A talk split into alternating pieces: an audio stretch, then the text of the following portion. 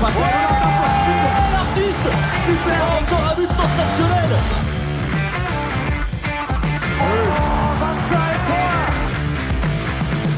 That's a brilliant bit of follow-up play by Mahe. Oh my goodness me, what a shot! Sagosen.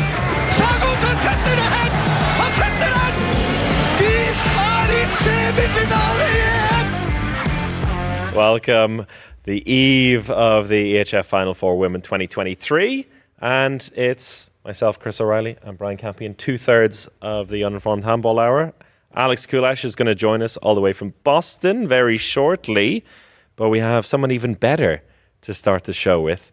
Our special guest over to my right will be revealed now with the magic of television. It's Dinah Eckerle from Team Esbjerg. Dinah, you're very welcome. Thank you for the invitation. I'm happy to be here. Our pleasure. And uh, well, first of all, how is family life treating you? Congratulations on Thank your you. on your newborn. Was it 12 weeks you. ago? Exactly. Yeah? Exactly. Um, yeah, it's great. Uh, it's a pretty new and uh, challenging task in my life, but uh, yeah, of course, it's it's it's just wonderful. Nice. Is it as good as everyone says having a child? Uh, it is, but it's also as hard as everyone tells you. And how's the sleeping so far? it's good. I can't complain. Um, I'm every day fresh in training, so uh, she's treating me good. Yeah, you. Uh, I saw you're making your comeback already. Is there? I mean, you're here. Is there's no surprise come back to the court tomorrow? No, unfortunately not. Um, I think I will just be 100% back for the next season. That sounds fair. Yes. Okay. Well, you wouldn't tell us if it was a surprise. No. you're here, looking pretty sharp to me. No. Yeah. Okay. Well, you trust the other goalkeepers then. Of course. tomorrow. Okay, lovely. But yeah, great that uh, you're already in full comeback mode and here with the team as well. Uh, was that always the, the plan, or, or how did that come about? Uh, yeah, of course. Uh, I tried to support uh, the team over the last couple of months uh, uh, as good as I can, and for me, it was no question. If they qualify for Final Four, I will be there. It's the best event of the year, and uh, I will not miss that. What are your memories then of, of coming back to Budapest? Obviously, you were here last year and played a role. What's it like to, Yeah. to return to the same arena again? It's of course it's just incredible that we qualified again this year, and uh, I think we can do a better job than we last uh, did last year, and uh, that's also the mission we we have. Yeah, what, what are those, what kind of sticks out for you now? It's 12 months since that last one. It didn't go to plan, obviously, from Esbjerg's uh, point of view. Think about. just a- a little bit of disappointment think or thought in my mind because uh, we didn't play the, the handball we could have been played. So um, that's that's always a bad feeling if you get home from somewhere and you think shit we could have done it better. So yeah that was that's the main thought about that. I just, yeah, go Do you think would like, do you think that weighs heavier on keepers? Maybe if you weren't happy with your own performance, that maybe you feel like you've really let your team down in some way. Uh, yeah, I think of course everyone uh, by by herself like saved more goals. She could have scored more So- goals, and uh, of course uh, I I was also disappointed by my own performance. yes. But I mean, the the team, it feels last year in comparison to this year was very different as well. Not least couple of years coming to matches with seven or eight players, uh, Yeah. or that's an extreme example. Has that changed a little bit the build up for the team as well? You felt coming into this weekend. Yeah, I think we learned from the last year. Uh, we had a really tough weeks before the final four, uh, as well as this year. So, but I think we managed to just stay really in shape, and uh, everyone is on 100%, and you need to be that uh, to play a role on the final four. So, um, I think that's that's the main plus uh, for us. We've we've been talking about the teams coming into the final four in the build up to this, and I think it feels like for us very very level and very hard to call actually what's going to happen this year. Does it? Do you have the same feeling going into this? Yes, it's actually hard. Uh, of course, you, you- for me, you know, I, I will not play, and I can think whatever I want. That's why we have you on now because we want to hear. We want to hear you say whatever you want. So and it's so hard to say also about the other semi-final, like who will make it and who will have the better day, and uh, it's. I think actually every team can win this competition, and uh, everyone is on a good day pretty hard to beat. Okay, so that was the that sounded still like a bit of a not a political answer, but like Yeah, anyone, anyone can beat anyone. But with the safety of knowing you don't have to perform tomorrow and that you'll be watching, uh, what can you tell us about your your impressions of the other three teams? We'll start with the opponents for Esbjerg tomorrow, FTC. I think, of course, they uh, they play at home. That's that's a big big uh, big thing. Uh, they I think I heard about nine thousand uh, uh, Fradi fans tomorrow, so it will be incredible. And of course, they also have a good team. Um, it's not about not just about the city and the fans. And they showed against Metz what they can do. It was like a almost like a miracle. I think no one believed in them. I was also like, okay, Metz will do it. Uh, they will be there again, the same teams like last year, blah blah blah. And now Fradi is here, so um, I think we need to, um, yeah, how you said it, not underestimate them. It's it's uh, yeah important. They have a good team. They, I, my German colleagues Yes. uh, are pretty good in shooting, uh, so I know that. and yes, Have you had a chance to speak to Alicia or Emily about like in the build up to this, teasing them a Uh? Yeah, of course. I, I sent them a short message when I saw the match uh, against Metz um, because it was just a crazy performance, and I was so happy that they joined this tournament. Um, I think also for all the Germans, it's just nice to be here for the national team for everything to experience this, and uh, yeah, I- I think uh, they just deserved it. You, talk, you mentioned the crowd there, and we were talking about this earlier as well. Uh, we we've always wondered what a Final Four would be like with FTC at home because it always felt like it was kind of Gyor's second home for a long time, and now actually Gyor won't be in that position anymore.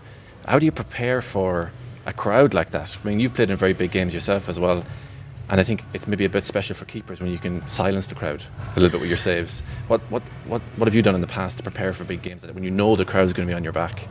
I can tell you, you cannot prepare. I tried last year. I was okay. We play against Győr. It will be loud. There will be many people against you. They will whistle. They will do everything to irrit- like irritate you. But you can't prepare. I was, I was so in shock about this uh, wave of uh, noise, and uh, it was crazy. I never experienced it, it before, so. Uh, it will be even more tomorrow, and I'm I'm just so curious how it will be, and I get goosebumps. It's just yeah, but Yeah. you can prepare. yeah, because even like so, we on Tuesday we talked to Emily Bölk and about also the fact that they have had a chance the last couple of weeks to be in here a couple of times. Yeah. But it's been a completely empty arena. Yeah. And I remember the first time we came in here was the Euro 2022, and uh, Hungary basically on the edge of being knocked out, but still the atmosphere was absolutely like overwhelming. Uh, so yeah, we have a feeling of what it sounds like, but that's from the side, from the court. I, I can only imagine what it's like. But yeah, even for for Fradi, who are going to have that advantage, it's going to be a completely new experience for them. yes, yes, indeed, and uh, maybe the Győr fans they they will be for the Danish team, maybe. Maybe. yeah. um, also, for anyone who's uh, watching at home as well, do uh, send us in messages if you have any questions. We'll try and keep an eye on it as well for Dinah before we let her go into the evening and back to your child. Um, uh, tell us a little more then about your, your thoughts on on uh, Vipers. A lot of uh, teammates for your uh, Esbjerg team, a lot of Norwegians in there. You know each other uh, pretty well. What do you make of their season? Um, yeah, I think um, yeah they're just so routine. Can you say it like that? Uh, you have the feeling, okay, uh, they have so many experienced players and they just know what they're doing. Even if they're behind in the match, they will they will make it at the end. So um, yeah, I think they that's their big uh, plus um, that they just have many experienced players and uh, they played those matches before uh, so many times and um, yeah they pl- they're playing a really good season like the years before and um, yeah as I said before it's it will be so uh, yeah interesting to see who will do it tomorrow The way you speak about them, it sounds a little li- like the old way people would speak about Győr, yeah right? Uh, Yeah. And uh, and it feels like maybe not for the very first time, but for things have changed a little bit about the way people are looking at Győr as a club and as a powerhouse because been to every single one of these and almost every time it's you know they're the favourites. Yeah. They haven't won since 2019. Do you think that's also something that will be playing in their minds a little bit? I think um, as a Győr player, I don't know, but uh, I think they, they feel kind of pressure uh, when they come to those uh, yeah final fours and Champions League, and uh, everyone expects the, uh, expects them to win. Um, and uh, but you could see in the last couple of years, maybe the last one or two years, that they are not. You can beat them if you have a good day. they even lost at home this season, so. Um, yeah, maybe they lost a little bit, a little bit of their outstanding, yeah, how you say this, uh, yeah, place they've mm. been. So, um, but nevertheless, uh, we talk about the the club with maybe the best players in their squad. So, yeah. Yeah, they could regain it really quickly with a win this weekend. That's yeah. how quickly it changes. Yeah. Uh, talk to us a little about Jesper Jensen as a as a coach. Is he already on your back now about pushing again very hard training, or is he kind of waiting maybe till the summer to get on your case? Uh, yeah, um, uh, as uh, he was, of course, he was really uh, good in the last couple of months, and uh, in my pregnancy and all this, and uh, now I'm changing back to Germany, so. Um, yeah. he's happy to just let you kind of. He's happy that make, I'm gone. That transition. go back to th- you're back to Thüringer HC. Yeah, exactly. Right? Back to your home club next season. Exactly. Which is uh, which is nice as yes, well. Yes, I felt uh, yeah now with the the family uh, edition, it's nice to get a little bit closer mm-hmm. to the family and uh, but still uh, it's. I don't uh, want to miss the handball, and I still can play on a quite high level. So that's nice. that sounds really nice. Like on a club perspective that they have still kept you so close as well. You yes. know, even though they know you won't be able to. Well, uh, maybe not playing tomorrow. I don't. I, the more we talk about this, the more I'm not so sure anymore. Uh, if there's no surprise comeback coming, uh, but no, yeah, the uh, they've still kept you so close into the the squad, and um, yes. I guess as a little bit of a, a, kind of goalkeeper coach as well. Additionally, um, yeah. that sounds really nice. Yeah, like you know, when you I never been uh, injured in my whole career, but um, for me it was the first time to be outside uh, outside of the, the, squad and being on tribune and not being in the training. So I really try to be as close as I can, even if I'm not on the squad, even if I'm not really super close to the girls. But um, yeah, they also been good to just kept me inside and said, "Okay, Dinah, you're still here and you're still doing your best. And even if you're pregnant or if you got a mom, uh, you're part of our team. So that's yeah. that's the best thing ever." Nice. Is, is, that the hardest thing to deal with when you're out like that? That you feel like you were part of this collective for so long, playing this team, training so many times a week, and you probably did stuff together with them at the weekends, and all of a sudden then you're on the outside. Is yeah. that probably the dip- most difficult part about being? Well, you don't know about being injured, but being pregnant to being out of the team like that. Is that the trickiest part psychologically? Uh, yeah, I think so. Of course, it's different when you're pregnant uh, because you have a positive thing to yeah. work for. Yeah. But um, still, uh, you miss the social uh, life with your team. Um, you you don't have this daily really close contact. Uh, also on the field, this clapping, this yelling at each other, and um, yeah, I missed it a lot. I have to say. Mm-hmm. Nice. Um, we have a question here, I think. Yeah, we have a question from uh, Lena. He was like, "Hi, Dinah. Uh, I hope everything goes well. Esbjerg come into this competition with very young goalkeepers compared to these other teams, unless you make your comeback tomorrow. Uh, she didn't say that. Uh, will that affect the performance of Esbjerg? What do you think of the? Tell us about the other goalkeepers and uh, what you expect to, to see from them. Uh, so of course they're they're pretty young for goalkeepers. I think um, especially goalkeepers in their best age, maybe around 29, uh, 30, uh, because it's also about experience. But um, they are both just pretty pretty good. So I'm impressed. Um, we got Anna in uh, I think it was January. She came to our squad uh, from Viborg, and uh, she just raised her level like in these few months. So. Um, the same with the Milling, and uh, I think we can expect uh, them on a good level on the for the weekend. We need them. Yeah. Uh, they know we need them, and if you want to win something, you need a good goalkeeper. Um, but they can do it you, just you saying they're 29 or so for a top age for a goalkeeper. I have to ask you about Amandine Leynaud, who is at 37 has made a comeback, the the most unsurprising comeback I think. Yes, yeah. true. but like, what an inspiration she is as well. Yeah, incredible. Um, her and uh, Lunde, for me, it's just incredible how they live uh, handball. Uh, it's not about, uh, yeah, of course it's fun and uh, goalkeeping and blah blah, but it's this way they live it. It's just uh, I never seen it before in other players. It's yeah, it's just they are alive and they they live for this winning and they have this spirit inside and they just keep on going no matter how many titles they get. It's it's impressive. Yeah, Because always want more. it could be seven for Katrine Lunde this weekend as well, which would be she'd be the first person ever to do it. Um, was Or- she or seven Or- for Nora Mørk. Oh, yeah. Nora, yeah. I know it. I see the tattoo every day. Uh, th- sorry, you were going to say. no, I was going to say, did, did you have a like, goalkeeping idol when you were growing up in any way, or were you just kind of just focusing on yourself? And Um, I never really had an idol. For me, it was hard because, um, especially back in the yeah years before, the the most of the goalkeepers were pretty high and tall, and for me it was always hard to to feel like that because I was always a little smaller, and I thought, okay, they're so big and uh, they're saving so good, but what can I? Yeah, what can I do to do it the same? So it was hard for me to find a real idol. But if I need to say a name, it would be probably Silvia Navarro from uh, Spanish national team. She's so impressive. Yeah. Like she's, I think she's even smaller than me, and she's just like a ninja and uh, saving the balls like. It's crazy. I've Uh, never met anyone who disliked her. She's like the people's champion. I feel like. Of Yes. Everyone loves Silvia.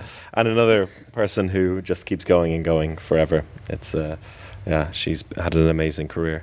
Um, Would you want to play handball for that long? I'm not quite sure, um, but ask me in ten years. yes. Well, yeah. I mean, Amandine decided to leave uh, last season, and now Yeah. she's back. Um, a little thing on Nora then, because uh, yeah, it could also be a historic weekend for her. Um, being a little bit on the uh, part of the team, but looking at how the team has changed this year, uh, having player like her coming in and just adding also that Mm-hmm. winning mentality. Do you feel like that has changed something as well in the way the team, you know, deals with training and matches every day?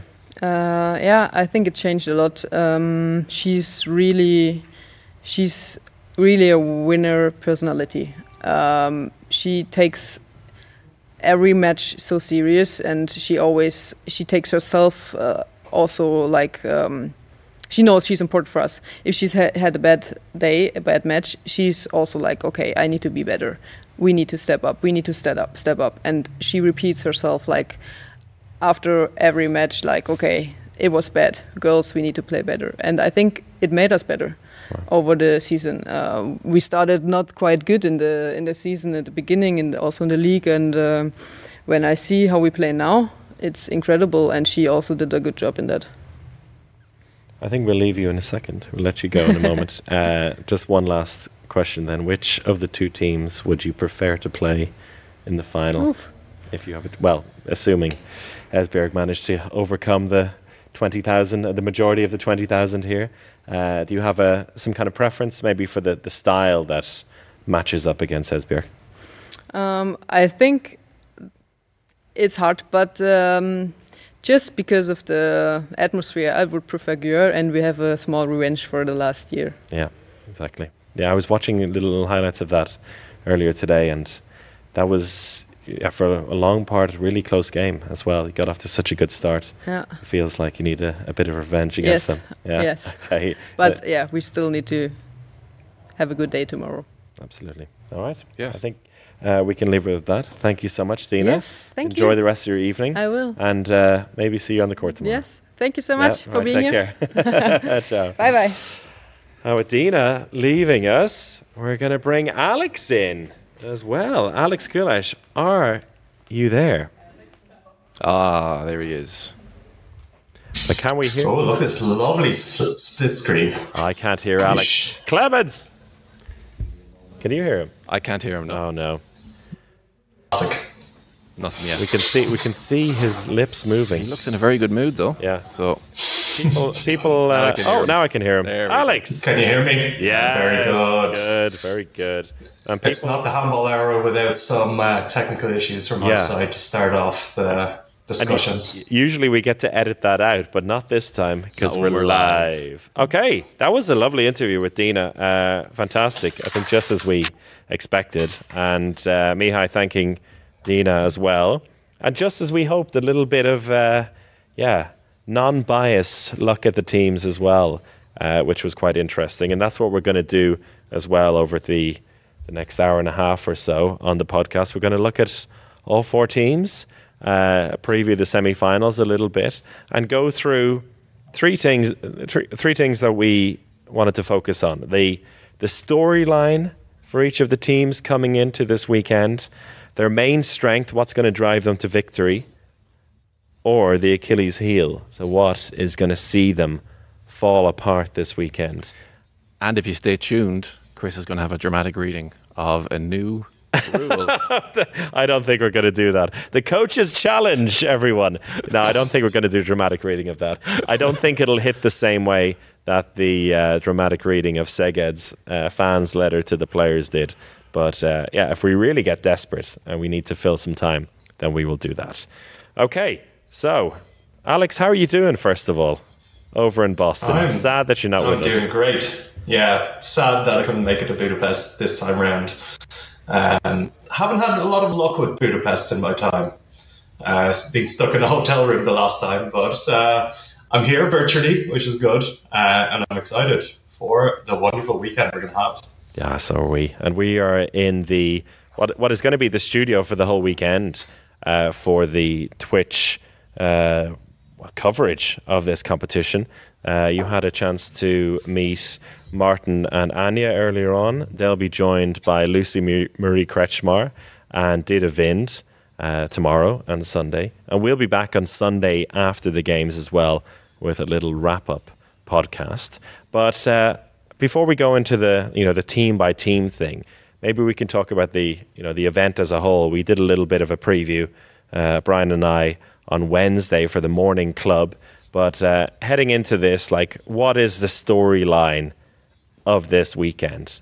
Is it as obvious as FTC finally making it? What do you think, Brian?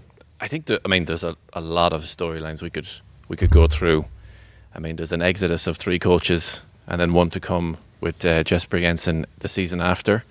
So there's a lot of big storylines there, but I think it has to be FTC because that was the biggest surprise of of the uh, quarterfinals, and nobody saw that coming. And I definitely didn't see that coming. And you know how I feel about FTC over the years. uh, but I was delighted to see it because I feel like they've always let me down, and this time they really came good. And they have to have huge mo- momentum coming into this, and that for me is it's going to be fascinating to see. We've always said over the years, what's Budapest going to be like when we have FTC there? And we, that's why we always wanted to see that. And I think now it's going to be something really, really special. And for the first time, Győr won't have that major home advantage. Yeah, just It'll be more green, but Yes. of a slightly different shade. slightly different green. Um, and those of you watching at home as well on the Home of Handball, let us know uh, what do you think the big storylines are for this weekend, not just for the event as a whole, but also for each of the four teams, which we'll go through. Alex, how about you? Um, so, like the Hungarian party, it's, it's it's probably the same. But how does it feel being there in Budapest, being there on uh, on the ground? Does it feel like there's a buzz around the city that everyone's getting ready for this uh, big Hungarian party that we've all been waiting for? Yeah, it definitely does. But I think I was surprised a little bit yesterday because I was doing the the team arrivals, and I think Győr wanted to make a little bit of a statement because they knew, okay, this is normally our stomping ground, but now FTC's in town, so they had, they were greeting their players when they arrived yesterday afternoon with flares, drums, and there was a, a lot of people at the hotel setting off a lot of smoke flares, which are unbelievable for the first 20 seconds, and then everyone can't see and can't That'll breathe get annoying. but uh, great scenes, and I really, I really felt like they wanted to make a statement um, because it was unusual when FTC turned up. There was nobody there for them, even though we're in Budapest. So, but I mean, they're going to obviously show up in huge numbers then uh, tomorrow when it matters. But interesting little tidbit there for from the Győr fans. yeah, stepping up to the challenge. Yeah. That's it. Um, yeah, I mean, besides that, it's like the only other impression I've got because I arrived late last night was at the the media call today, and I mentioned it briefly uh, on Twitch as well to Martin and Anya earlier that it feels like the the attention for all four teams has it kind of reflects the overall level of the teams because it's never been more even as well. You know, uh, Fradi and and Győr have their supporters there. They have uh, their the media covering them, but also the Scandinavians have really come in in force as well. What feels like for the first time. So Esbjerg having all those Danish media, we know what they're like for the national team, and now they're beginning to follow that uh, Esbjerg are, are coming on a on a regular basis. So it felt like all the four teams got a lot of attention, um, but overall, it just yeah, it feels like a kind of the calm before the storm. Like there's the opening party going on just outside here. There's there are plenty of people there. It's not like, packed to the rafters, but there's a nice atmosphere in there. Uh, but it feels like the the whole vibe will change tomorrow mm. when FTC bring in their fans because it's not just going to be fans like you know they have their hardcore handball fans. You've been in their their home court a few times with you know, a few thousand fans in there, but this is going to be like nine, ten thousand fans, and you're going to wonder where the hell did they come from? Yeah, well, like, I heard, well, I heard through the grapevine that it's going to be a lot of football fans yeah. coming in for this as well, which is going to, mm. I mean, you know, when football fans come to handball games, it, uh, it does definitely create a, a nice it, atmosphere. yes, it brings is, is it can go in two ways, huh? Say that again. Is that a good thing or a bad thing? The the football fans, you know.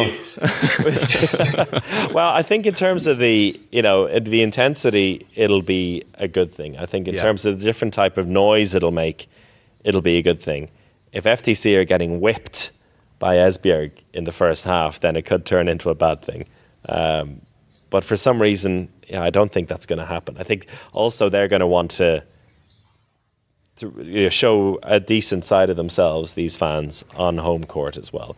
So I think the, the club have probably communicated with them as like, lads and lassies, you know, you can go crazy, but don't pull a Budućnost and start pulling chairs out of the arena and throwing them down onto the court, you know.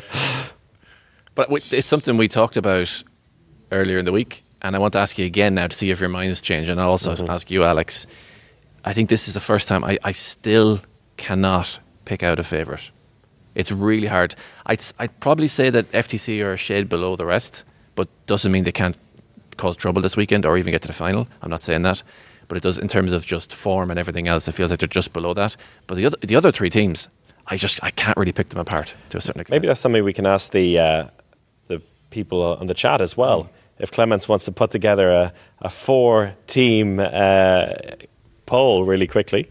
So which of the four teams in your mind is the is is in your mind the favorite as I see the production team running around scrambling uh, and and just to, to win this weekend. That poll, preempt that poll with my opinion. Yeah, and that is that Team Esbjerg are my favorites, uh-huh. and they're a step above everyone. I, okay. I, really do. The same way that FTC is just below, mm. I have Team Esbjerg just above. That's interesting. And there's a lot lot that feeds into it, but at the end of the day, they have the best player in the world, and they have the best Norwegians, which is my, my classic rule.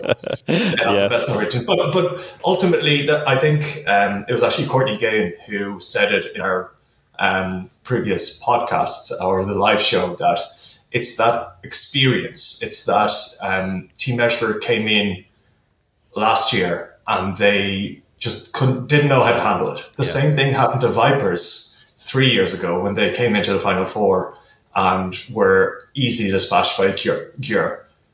This time around, Esbjerg have that experience. They have the players. They have the mentality. They have the coach. They have everything to win this championship. And I think out of all of the teams, they're the ones that will actually be the most disappointed if they don't win. You know, you have the usual Győr kind of, they're, they're always aiming for first. Um, I think FTC potentially happy to be here. You know, they, it's a big thing. They're going to do it, but um, potentially happy to be there. Um, but Vipers have done it before, and I think probably don't, don't expect to be going in here to, to win the whole thing. Esbjerg, I, I think, just have that full expectation. Well, we, we don't want to go into too much detail because that's the whole point of the rest of the podcast. That's true. I, I can I can leave it there. See, see you later, boys. uh, for me, uh, answer your own question there. Who's your who's your favorite at the question, moment? Chris, excuse me. okay. Me. Well, I I I, I think Vipers are the favorites now. Yeah. Yeah. just based on you've seen him do it twice now. Seen him do it twice, and other reasons which I'll go into Okay, over the course okay. of the next hour and a half. I don't want to give up Well, my. well, well, don't want to give it all up now. dive huh? in? Will we? Oh, did we lose Alex there? We might have, Oh dear! In mid conversation. but yeah, we should dive in. in the meantime? we should dive Yeah. in. Oh, you dive in. That's what he said. yes, dive Okay, in. yes. Should we dive in? Dive Um, in. Yeah. Yes, he's back. Very okay, good. Where should we start then? Shall we start maybe with the surprise of the quarterfinals, FTC, coming back Let's. from six goals down to win by seven to make it through to Budapest for the first time in their history, and they had failed four times in a row in the quarterfinals, and they were really looking like they were going to pull another FTC, but proved us all wrong and made it to Budapest. So fantastic performance for them. Where will we start? We start with the strengths, or what was the uh, storyline? the storyline. And yes. just before we do that, uh, just looking here at the poll, at the moment it looks like Esbjerg is uh, in the lead slightly ahead of everyone else, uh, just like Alex predicted. So other people saying Or I, as Alex. I preempted or poisoned Preempted. this poll with my uh, with my pick there. There you go. So FTC, the storyline. Alex, have you prepared this as well? We we shared this with you, but uh, you didn't tell us if you were going to do your homework or not. I've, I've done Ah, of course. some of my homework. I wouldn't. I wouldn't. Some of I wouldn't. I wouldn't expect anything less from Alex Kulesh, uh, all the way in the USA. So FTC. Do you want to go first? Yeah, I think the storyline for them has to be debut energy. And I think after that performance that, that they had in the quarterfinals, this Gabor Elek said it earlier today as well. He says the final four is our reward. And you see that they made it to the final four, and then he quickly said, This is my last. You know? Yeah. This is and it's not gonna get better than this. We made it, and now I'm leaving. finish on a high. Yeah. And so they're going to come in here, honestly, I think, with no weight on their shoulders because they've already they've they've reached their goal probably for the season is to, to make it to Budapest, and that's the best case scenario for FTC. When we, when we talk about FTC mentality over the years, no stress is only good for them. Uh, their form is up and down, but But do you do you truly believe that they have no stress here? I know they've made it, um, but there's a lot of expectation here as well. They agree with will you. have the fans. They are the home team, so I don't think they're going to be playing pressure free in this case. Well, I, I, I, kind of agree with, but I see both sides because I'm going to jump to the Achilles heel Okay. of this because that is my Achilles heel for this team. It's that fan expectation usually does not inspire this team; it cripples them. And we had a very recent example of that with them losing the first leg at home against Metz before they away from home with no fans there. Uh, none of the home expectation. They had this amazing uh, comeback, and we've seen over the years that whenever they've fallen apart, usually it's been at home and the expectation that's come with it. The flip side of it is that they've never played in front of this kind of crowd. And you would imagine, though, Alex and Brian, that they would be, like, for the last couple of weeks, working on the mental side of it so hard, knowing that, look, we have to use this crowd for our advantage. Mm-hmm. There's, like, if we don't do it now, then, I mean, when are we ever going to do it? yeah, um, so usually yeah, I would say that the expectation hinders them. But yeah, there's just something really special about this. They've been they've been chomping on the bit for so long. They've been knocking on the door to get in for so long that they have to. They re- if they don't, then like yeah, they could be like they were at the beginning of the season when they lost by 20 goals to Bietigheim. Could happen, but I I really doubt it. So I- yeah, I think it might come down to the first few minutes in that semi final, the first 10 minutes, let's say, because I think you can use the crowd really well. If it's a loud support, you can kind of use that to drive you. But if they come out and, you know, Reistad scores a couple of goals, they're 5 1 down, the crowd can also swallow you up you, you want to get out of that big arena. And I think it's crucial those first 10 minutes that they'll be energized by it. They'll hmm. get that push. And it's how far they get with that initial crowd behind them, pushing them, how much they engage with that crowd, and how they continue to engage with it. You know, we saw like in the Euros, there was Montenegrin fans and the Mon- Montenegro team.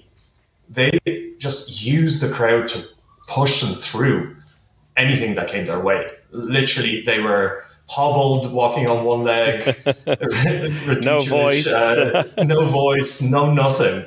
But they were able to use the crowd, which was fully supportive the whole time, to just keep them going.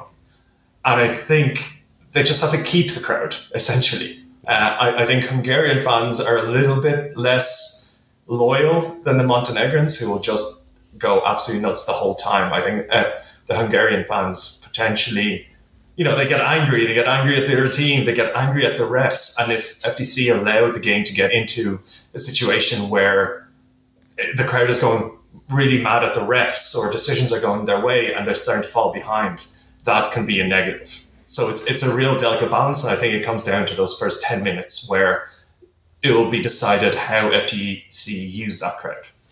Do you think there's been a slight switch in their mentality with likes of Lekic and Cvijić coming in that has changed it just ever so slightly, wherefore they can make it to an event like this now? And they just have one of those, those two mentality monsters in there who've been there and been at huge events over the years and just bring that experience in there because it always felt like FTC teams over the years were lacking a little bit of that type of character in there. Well, thank you for introducing that segue to my strength for the team. uh, very well played, uh, Brian. And yeah, that is that Champions League winning experience, So just the winning experience, or the, the knowledge of, of playing in these big events that is uh, is a huge advantage for the likes of Zsuzsanna Tomori, four-time champion, also a reigning champion with Vipers, uh, Dragana Cvijić with two titles to her name, Andrea Lekic, amazingly with only one Champions League title to her name, but she's been in every other uh, every every other one basically, uh, which Vardar was in and came close so many times.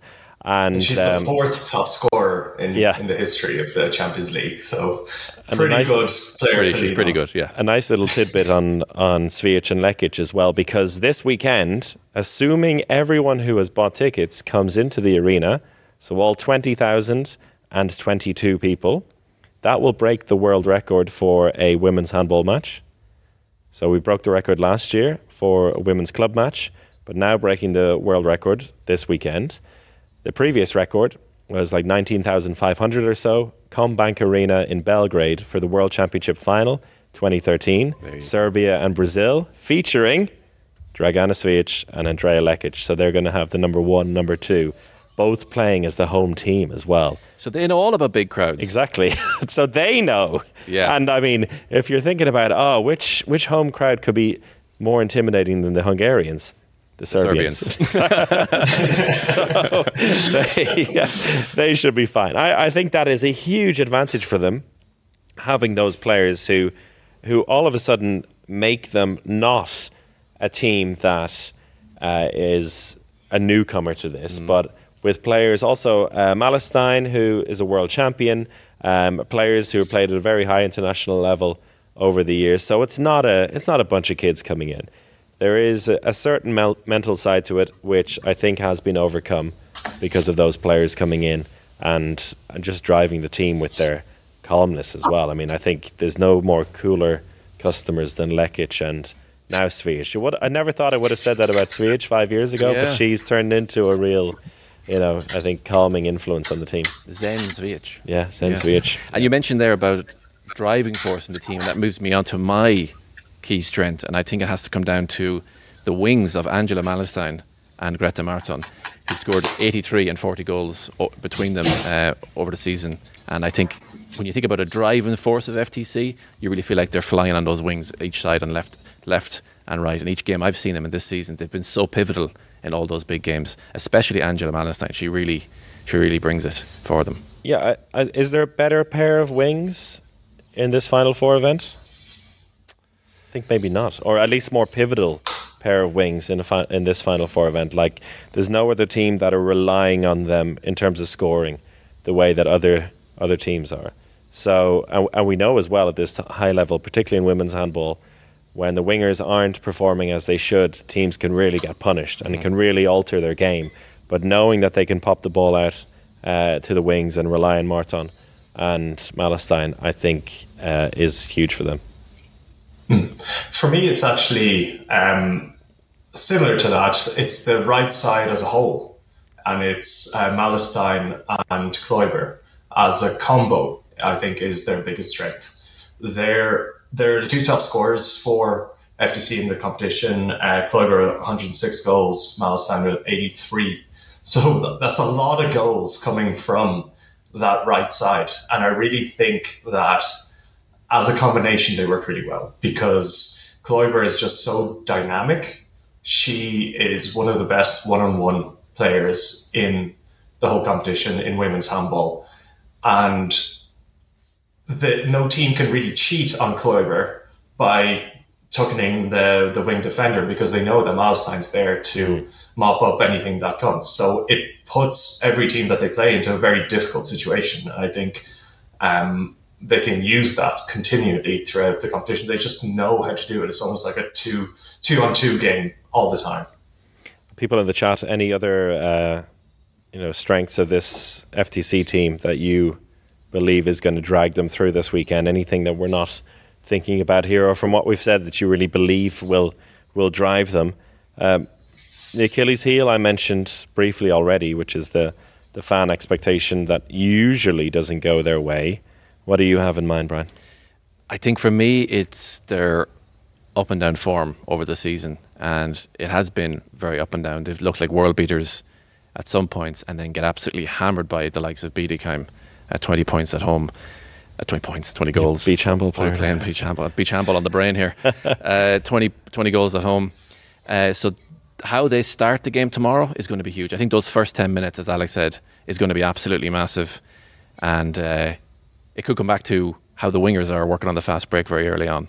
So their form over the weekend is going to be huge, but I think the occasion should, I think, iron out those issues. I hope. Don't let me down again, FTC. Please don't do it to me. I'm once again hyping you up. Yeah, it's. I mean, it does form completely go out the window, though. Yes. Yeah, you yeah. believe so? Yeah, I think at a weekend like this, we've seen the likes of uh, CSM when they won it back Yeah. in, or Chesame, excuse me. I should release that. Yeah, Chesame when they won it back in 26, 16, huh? 2016. They were their form was very up and down as well, and they had that grit and determination over the whole season, scraping their way to the final four, and then just scraped their way to the trophy as well. Not scraped that doesn't sound quite right, but they bullied their way to the trophy as well. They Bella Gulldén their way to the trophy. Six, it was 16 goals? Yeah. Wasn't in the final do you altogether? think Sorry, one, that's one thing, Alex. Who's going to be their Bella Gulldén this weekend? I'd have to be Klujber, wouldn't it? In terms of like pure scoring power. And assists. Yeah. Yeah. I think, well, I, again, someone like Malestein ca- could rack up double digits.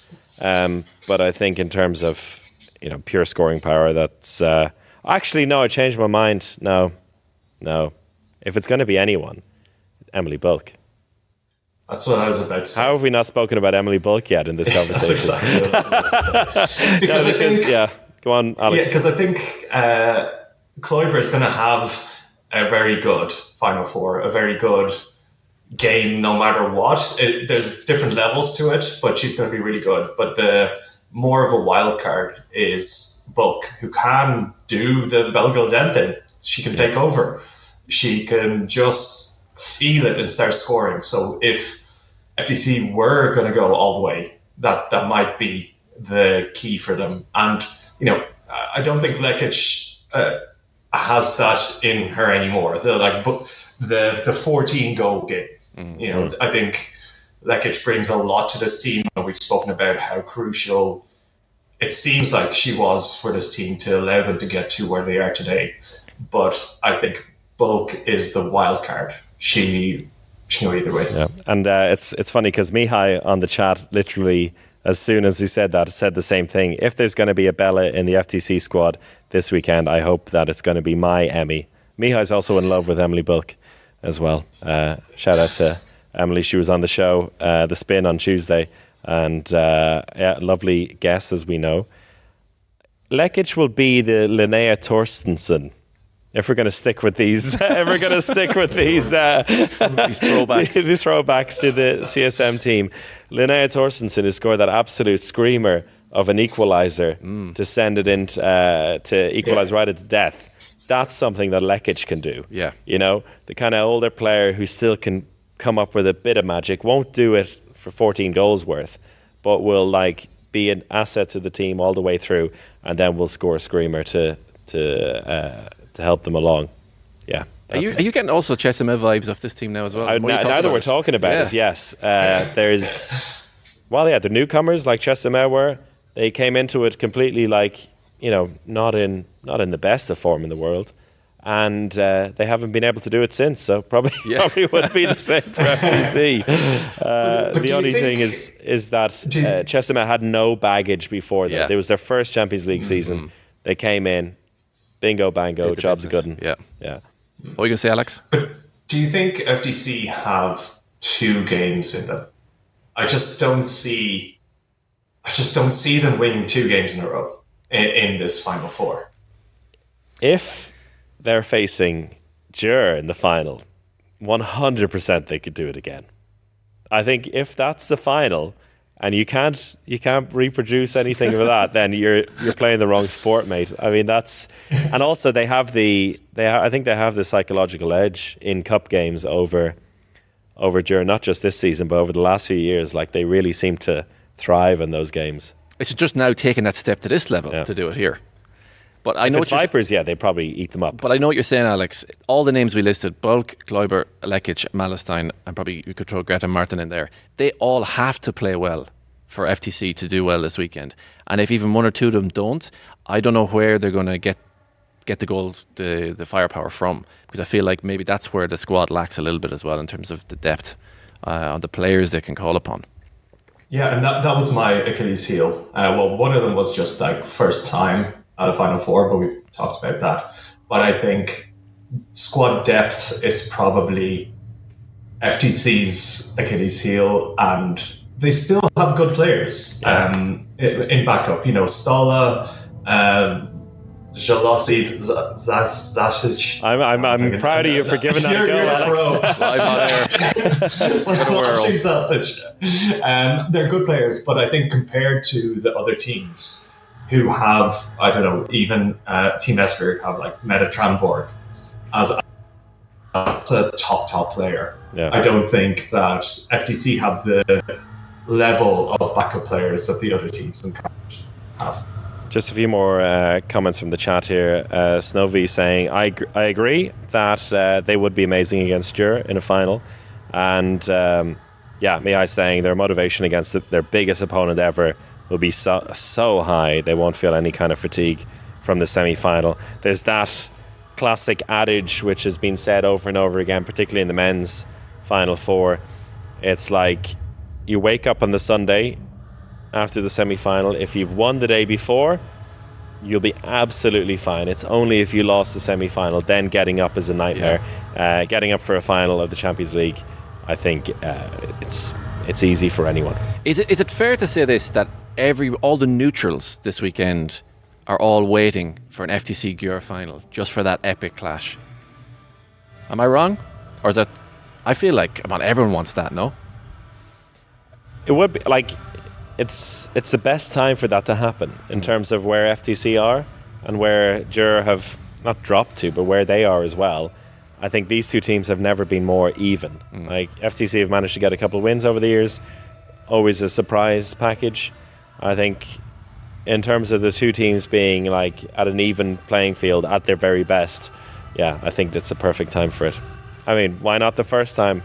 Exactly. It would be yeah. absolutely nuts. Oh, I'm sure Alex would be on a flight over from Boston if that happens. And uh, oh, we're going to have a, a little video of the inside of the court here uh, while you're you're hearing us chat because I don't know if people can can hear the background uh, music. I guess this is for the uh, the opening show tomorrow.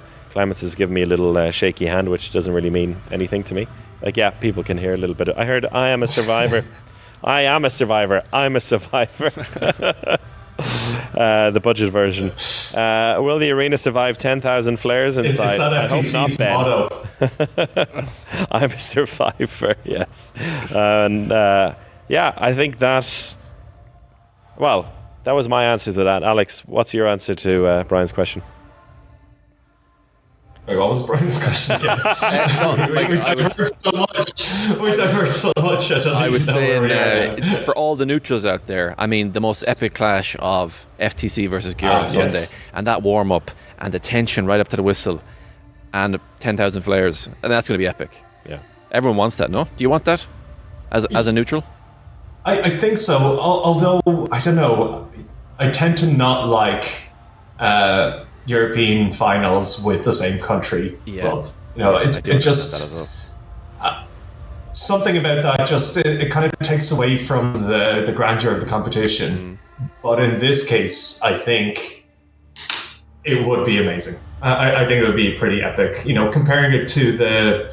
Um, although again, you just see them play all the time.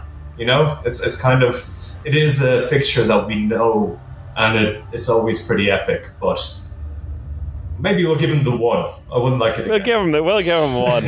I mean, the thing, the equal, you know, fear about this is that they could well be playing in the bronze medal game. I think there's a Yeah, slightly see, higher chance that. of them playing that, in the bronze be a medal game. one.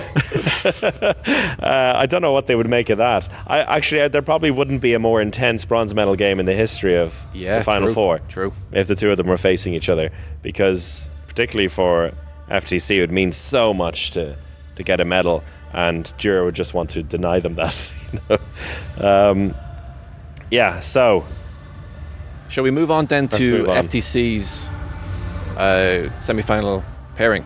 yes, Team Esbjerg. They're playing Denmark. Team Esbjerg in the second semi final, right? At six o'clock tomorrow afternoon. And uh, yeah, Esbjerg, the storyline for them, what did you The make of it? storyline for them, for me, was my memories last year and how disappointed were uh, disappointed they were with their own this, their own performance. Especially, I remember the scenes of Henny Reistad after the game and how distraught she was, distraught and quite quite angry. I mean, Yeah. she clearly has very high standards.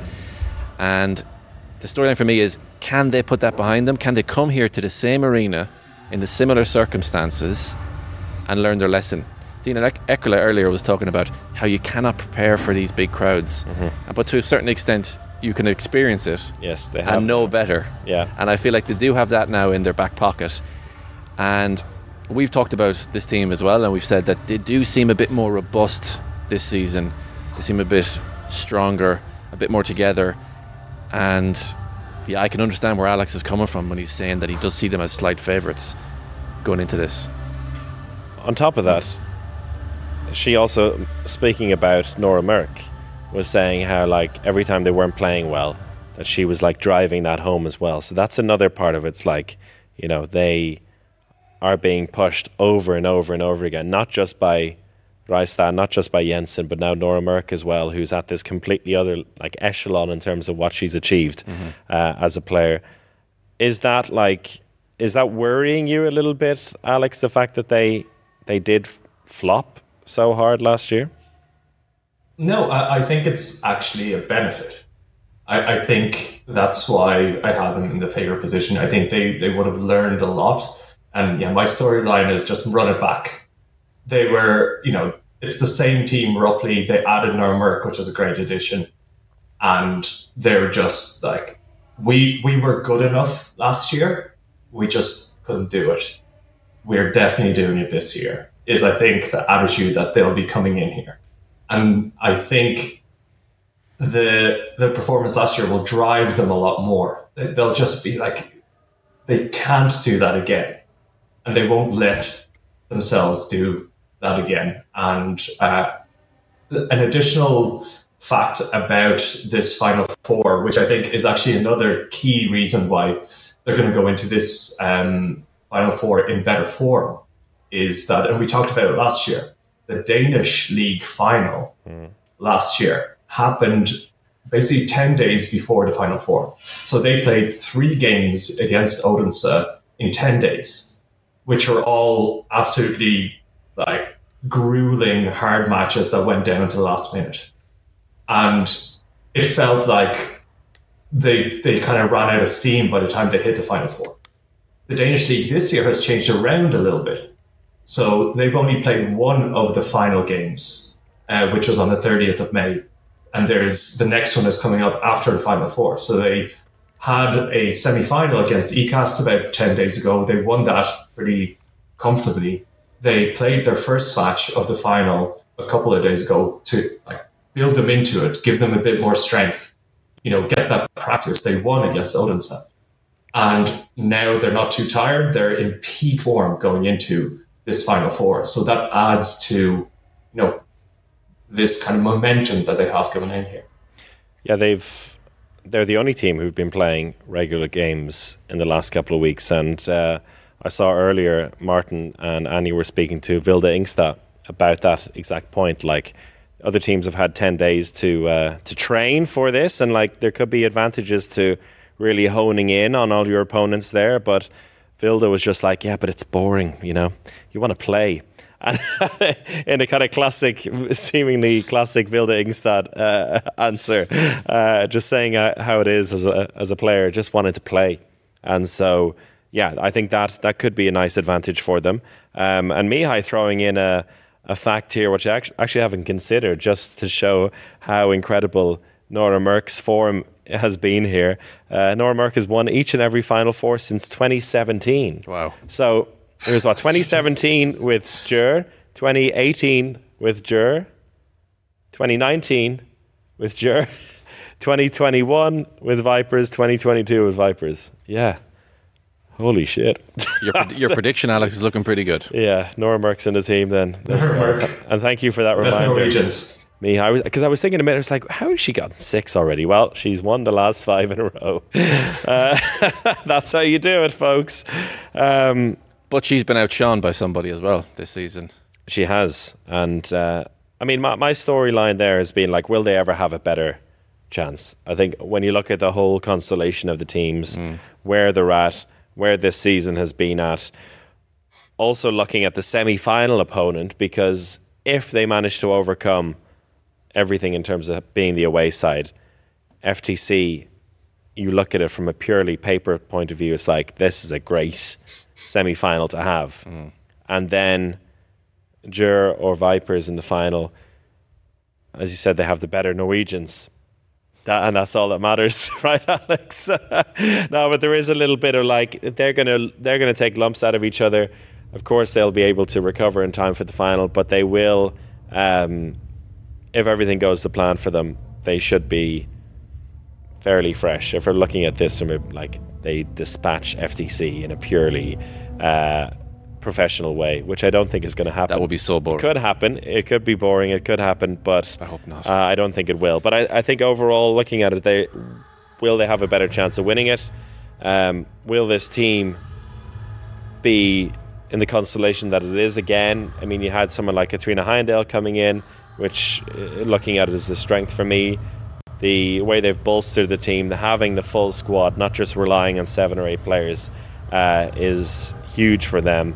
And so, yeah, I don't think they will have a better chance in a in a couple of years because, you know, next year other teams will be stronger again. Metz will come back harder than ever before. Yep. So things have fallen nicely for them uh, to to potentially take it home this weekend. Yeah, and when you have a player like Henny Reistad who's in that form, scoring 130 goals already this Ludicrous, season, yeah. already this season. We were talking about Nora Mørk before the show, and we are looking up the season, the goal tally she had for each season. She only broke 100 twice in her whole career, and Henny Reistad has already broke 130. Hmm. So, like, when you have a player like in that kind of form, you can't waste that opportunity. You have to make the most of that. And if Henny Reistad comes out tomorrow and scores five goals, that's a bad game. Yeah. for Henny Reistad. She's a, she's a 10 goal uh, She's a 10 goal gal. minimum. Yeah. yeah, Yeah. And she broke the Oh, record she this averages season. 7.2. yeah, Averages seven. so 7.2. five would be a very bad game for five. For any Five other would be players, like I scored five goals in a. And this is only her like uh, her third proper. She's a fourth overall, but like she had the breakthrough uh, when Vipers won the first time, and that she's only ten goals away from breaking the record for goal scoring at the final four, which could be knocked out in. It could be knocked out in the first half, for all we know. If that that worst case scenario happens in terms of Esbjerg running away with it. Uh, as the lights are play- wreaking havoc here, the power of the music in the arena has taken control of the power in the the lights here. Uh, but yeah, I Anyway, think- that yeah. Henny Reistad. Yeah. I mean, that is the. I mean, I talked about all the players that have come in as the strength, but Mm. is she just the strength? Full stop. She is for me. Yeah, she's she is. It's I down here manic Henny Rice Manic Henny Rice. Because there is something, I think manic in the best sense. There's something manic about the way she plays, and she just she's she gets the ball and she's going to go, you know, and she's so direct in what she's doing as well. And uh, again, she's also when you talk about a mentality monster in there, she's very she's of the same cloth of, as uh, Nora Mørk, and that uh, a lot of those Norwegian legends as well. So they've all learned their Norwegian school trade in, in, in sorry they've learned their trade in Norwegian handball school. So they all come from the same same uh, thought pattern. Um, but yeah, if they don't capitalize on her form, I think it'll be a, a massive, massive Yeah. loss this weekend. But I, I look, Henny Reistad that's going to score eight, minimum eight goals tomorrow. Big call. I'm saying it. It's not really a big call. No, It's a very a easy call. call. It's a call. That's, that's an Very easy average call. call. Prediction. Slightly above average call. Well, I think the, the eight goals is maybe too little. I'm saying an actual double double, not a quin double, but a not a sexy six, but a actual double double. Ten goals, ten assists could happen this That's a big weekend call. for Uh, that's a big uh, call. for Henny. Yeah, she needs 21 to have the highest scoring season in uh, Champions League history, um, which I think is on the cards. It's, She you did know, it for 21 Vipers, yeah. goals. She did- At 22, did right? Vipers. 22 when 22 at the Yeah. age of 22 when she won it for them that final four two years ago. Yeah. And she's at But I think 21 is, for- a, is an interesting number as well because she broke the record for the most goals in a single game this season with 21 goals. That's what? Okay. Yeah, Scored 21 What? this. She That's scored 21 goals in the game. Why, why did you score read that 21 goals? That's li- no, surely No, no, not. No, no, no. that's what you get for reading an article on air. Hold on a second now. That was that was me when I broke the Irish League record for most goals in one game. With Oh, yes, that was you. 21. Yeah, I yeah, always confuse yeah, you two. yeah. That was against Yeah, uh, yeah, Dublin way City more University. really. Yeah, yeah. Way more Anyway. But I think for, for me, the strength goes beyond Henny Reistad, and it's the backcourt shooting of Team Esbjerg. Like the weapons they have, I don't think we've ever seen in women's handball with Breistøl, Henny Reistad, and Tranborg as a backcourt shooting combination. Like each one of these players can shoot from 10, 11 meters, no problem. They are very direct, but also skillful. And I think it's just such a get out of jail free card for Esbjerg to have these players. And not all three of them will have the perfect game because, you know, backcourt shooting is dependent on that. But you'll have two of them just scoring non-stop for periods of the game and they can interchange. And it's just, it's pretty incredible. Like, I I don't know how you counter that. And I ca- and I can't believe you mentioned those three and Nora Mørk's not even in in that team of Yeah, no, yours. no, but it's it's the like Nuremberg Yeah, the- is in terms of the outside skills, shooting. but she's not. Yeah. But the outside shooting is the um, X factor compared to any other team. It's like you know we, we talk about Anna Gros and how amazing she is, but it's it's like having three Anna Groses Yeah. in the backcourt at slightly different levels of skill. But it's I don't know how you stop that. And you have a, a very informed uh, Vilde Ingstad and, if needed, also Kathrine Heindahl in the line there. So, you know, come out at those three shooting at you at your peril because they'll just pop the ball into the line to, to finish the job. It's um, it's a scary proposition for a team because, yeah, all of them can, at a moment, just take over. But there are some Achilles' heels in this team. I couldn't find any. Really? I'm hoping you two have some. not So- really. All right, so uh, my one is, and we, we did touch on it there with Dinah, and she said, yes, they're young, yes, they're good, but they and, and they know they need to perform this weekend. But of the goalkeeper pairings, I would put them third or fourth there. And like in terms of the the amount of uh, saves this season, uh, Milling is their top saver. Thirty one percent is is very decent, but in terms of the amount of saves, it's seventeenth in the Champions League. Uh, so that's their, their top goal co- uh, goal saver, and it cost them big last year, which may be playing a little bit on their minds because the the as Dinah would say herself, like the goalkeeping is not up to scratch that time. It really caught them off guard the whole event, and their their stats in a game where at the beginning the attack caught Győr off guard in the semi final. They just couldn't hold on to it because they weren't stopping anything. The team in defence has also improved a lot more, of course, because well they have an absolute beast in there, like a, in the best possible word, beast, like the one of the best defenders uh, of the year in Heindahl. But there could be that little bit of a worry as well, particularly with the with FTC's ability to score from every position. I agree. Thank you. Yes, it was very well said, Chris. thanks. Uh, but no, but yeah, that is one of their weaknesses. Um, but after that, if you, if you had to pick something else, it gets very tricky. It's very hard. Uh, But it, but it is such a crucial thing. It is, like yeah. goalkeeper. You need what does Rasmus say every time we try to make a break a prediction in the final weekends? You, you, Yeah. Whoever has the best goalkeeper will win. And do you see one of those two being the best goalkeeper overall? Find it hard. Hard to see. But with a defence like that, can make up for Yeah. it. But yeah, we, you always see the keepers performing so well at Final Fours, and it's always such a key factor. So all of a sudden, Alex, your prediction is not looking so good anymore. I'm, over and back here.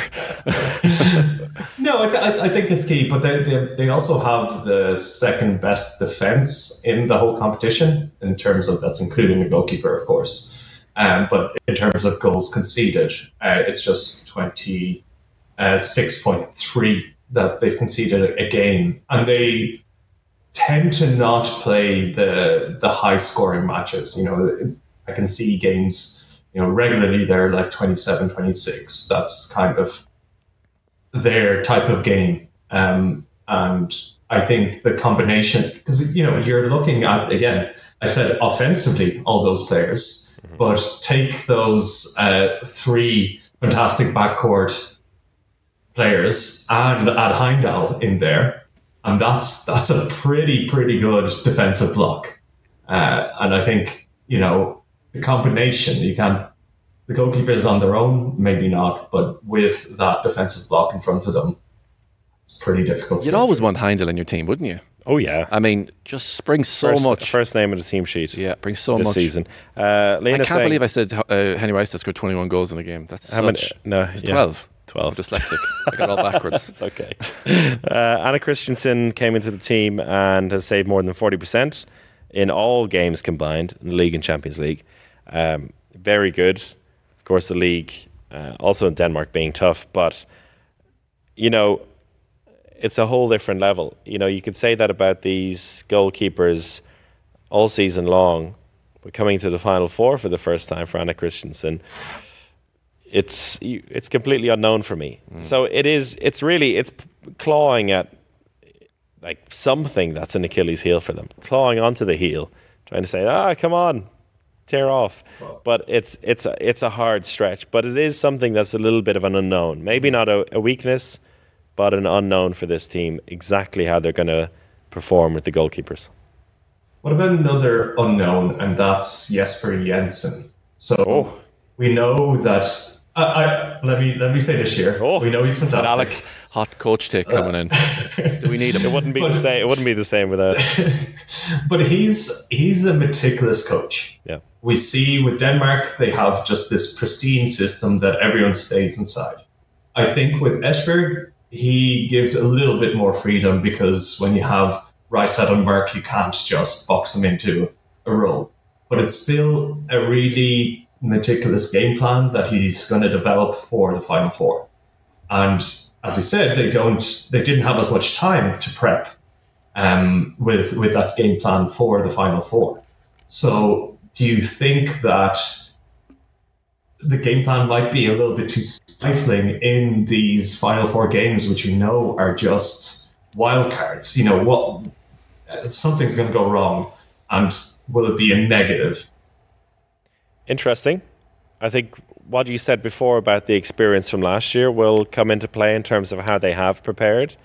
And it wasn't last week that the draw was made. They have had time to, quite a bit of time to build up for this, even with the intensity of the Danish league. I'm pretty sure Jesper and his coaching staff have been able to carve out some time to to plan for these games as well. So I wouldn't be so worried about that. Um, although what I did me- what I did see today, which could be slightly worrying, uh, the no, No, not that. no, well, uh, related to that, I was I went on a run uh, today, and Ooh, we're that is worrying. it is worrying. is Yeah, worrying, yeah. yeah. Get, trying to get fit for the uh, trying to get fit. trying to get fit for the American Handball Championship next week, and uh, run. there's the hotel that we're we're on. Uh, it's on Margaret Island, and it's got this beautiful. I think it's one of the longest like designated running tracks in the world. So five point three kilometers all around the outskirts of the the island, uh, a running track. But there's one thing, and that you have to go counterclockwise. You have to go to the right, just like a proper running track. That's what it tells you, right? What did Chris do? I did it Oh. correctly. I went counterclockwise. But who did I see come across me as I was struggling 80% of the way through my run was a topless and very fit Jesper Jensen coming at me the wrong way. So Should does- we be worried? So what does that tell you, Alex? About What your, does that? That's backing up Alex's theory. a bit, He's maybe. going all over the place. He's, he's, all- mentally fragile. He doesn't know where he's going. He's he's worried, and he's topless, so he's going nuts.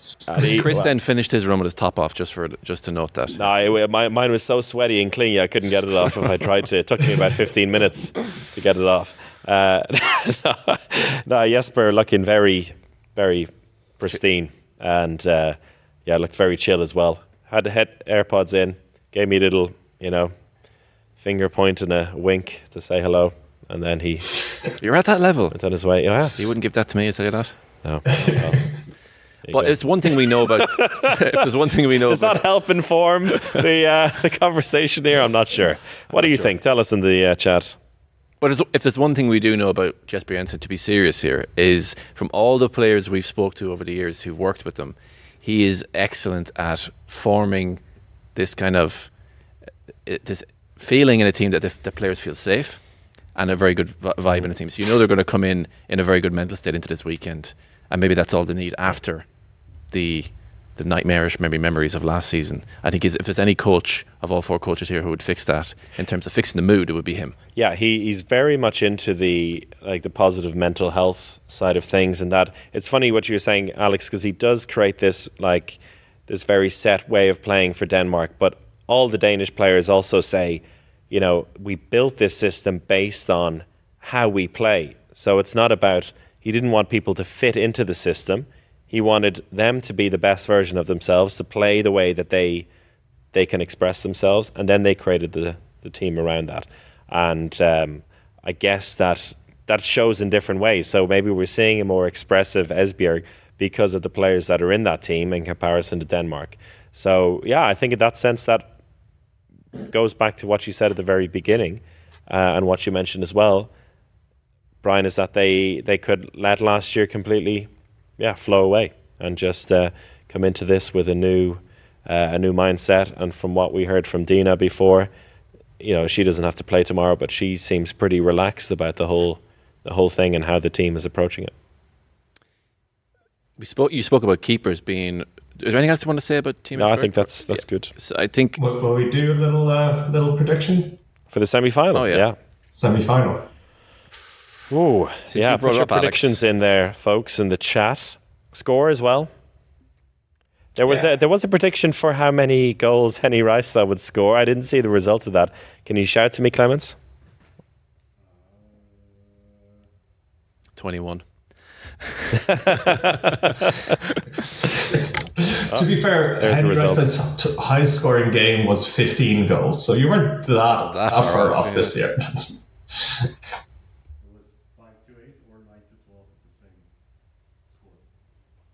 Oh yeah, so yeah, pretty close between well, dead close between five to eight or nine to twelve goals. Um, okay, does anyone believe FTC is going to win the semi final? And if not, what's the scoreline? I want it to happen, but my head is telling me no. Um, but I know Alex is going to go for Team Esbjerg, so I'm going to go for. I'm going to back FTC. Yeah, you, you'll regret it if you don't. Right? I'll regret it if you I gotta don't. back exactly. your yeah. I have, yeah, I've been talking about them for years. They've let me down so many times, and let's go one more time. Come on. Uh, 22 21. 20. Oh, wow. That's a proper slug. Yeah. Oh, yeah. Has to be. If they're going to Henry win, it'll be Rice- that. Henry Rice that scores all 21 goals for Yes, exactly. Yeah, they just Oh, come out with this incredible tactic. record. They, they double up on everyone except Henny Reistad, though, and they just let her score. You know, they were like, "Oh, we decided we couldn't stop her, so we decided not to stop her and just stop everyone else." Uh, that would be something Talant Dujshebaev would do, probably. Yeah. Um, Gábor Elek coming up with the, the goods. 22-21. What do you think, Alex? I'm going six goal win for Esbjerg. 29 23. Oh, oh dear. That is the worst case scenario, isn't it? Worst case scenario. And what I see score is it at halftime? Is it even close at halftime? I think it's it's going to be a classic game. Close at the start, end of the first half, it becomes like 14 11, and then it never never really closes, and towards the end, it, it runs away. I reckon FTC are going to be winning at halftime, 14-11. The other way. And then... Uh, so creative with your And then, scores. they're- I'll and then Esbjerg are gonna gonna force their way back into it. It's gonna be 25-25, and we're going to extra time.